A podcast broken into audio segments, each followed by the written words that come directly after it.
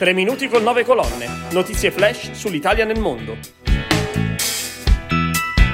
La pasticceria italiana sempre più protagonista nel mondo e l'immigrazione in Svizzera raccontata dal punto di vista femminile. Sono Marcello Lardo dell'agenzia 9 Colonne e questi sono i temi della nuova puntata della rubrica dedicata agli italiani nel mondo. Passione, qualità, creatività, Luigi Biasetto è tra i pasticceri italiani più apprezzati in Italia e all'estero. Nato a Bruxelles ma di origine veneta, attualmente è proprietario di due pasticcerie omonime, la pasticceria Biasetto di Padova, aperta nel 1998, e quella di Bruxelles, aperta nel 2008. Lo abbiamo incontrato sul set della trasmissione Artisti del Panettone, il programma che andrà in onda da lunedì 18 a mercoledì 20 dicembre alle 19 in prima TV su Sky e in streaming su Now. Con lui abbiamo parlato di cucina e pasticceria. E oggi l'Italia lo è stata il secolo scorso, è davvero al centro dell'attenzione dell'alimentazione mondiale. Eh, abbiamo molti riconoscimenti e non solo di gourmet o di golosi, ma anche di, della medicina, di istituzioni che riconoscono nella dieta mediterranea un perfetto equilibrio per avere una buona vita. D'altra parte il popolo italiano con quello giapponese è quello più longevo al mondo, ci sarà un perché. Uh, noi facciamo la parte nostra, prendiamo la tradizione, cerchiamo di, uh, di, rispettarla. Credo che un errore che potrebbe fare un giovane o un, uh, un filosofo di modernità sarebbe quello di violentare quello che è l'origine della nostra pasticceria, va indubbiamente portata ai gusti d'oggi, ma se ha passato i secoli, beh, vuol dire che ci sarà qualcosa pensiamo al dolce oggi più consumato al mondo è uh, il tiramisù.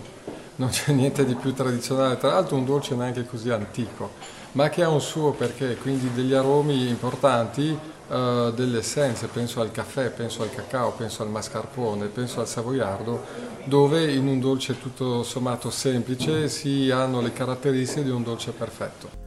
Con l'obiettivo di raccontare l'emigrazione italiana in Svizzera dal punto di vista femminile, il Comites di Zurigo ha promosso il documentario multimediale Libere di dover partire di Manuela Ruggeri e Mattia Lento.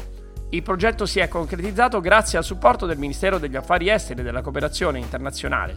Ce ne parla Anna Putrino, vicepresidente del Comites di Zurigo. Il documentario affronta una tematica di grande attualità perché mette al centro la figura femminile nei diversi aspetti dell'immigrazione in particolare della donna italiana emigrata in Svizzera. Ciò che emerge e si è voluto evidenziare è il ruolo fondamentale che la donna ha avuto nell'ambito dell'emigrazione, così da scardinare l'idea che nell'immaginario comune, negli studi e nei racconti che abbiamo più volte sentito, collocano la donna in emigrazione come un personaggio di secondo piano, a fianco del protagonista maschile.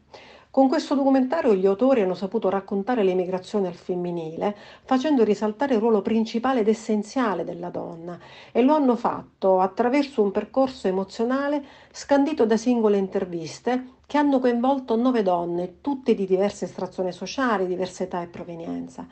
E nell'ambito di questa panoramica sono state affrontate altrettante nove tematiche che riguardano diversi aspetti della presenza femminile italiana in Svizzera, tutte finalizzate alla lotta contro qualunque forma di discriminazione di genere. Basti pensare alla lotta delle donne nell'ambito lavorativo, in quello scolastico, ancora il superamento dei pregiudizi di genere e degli stereotipi sociali.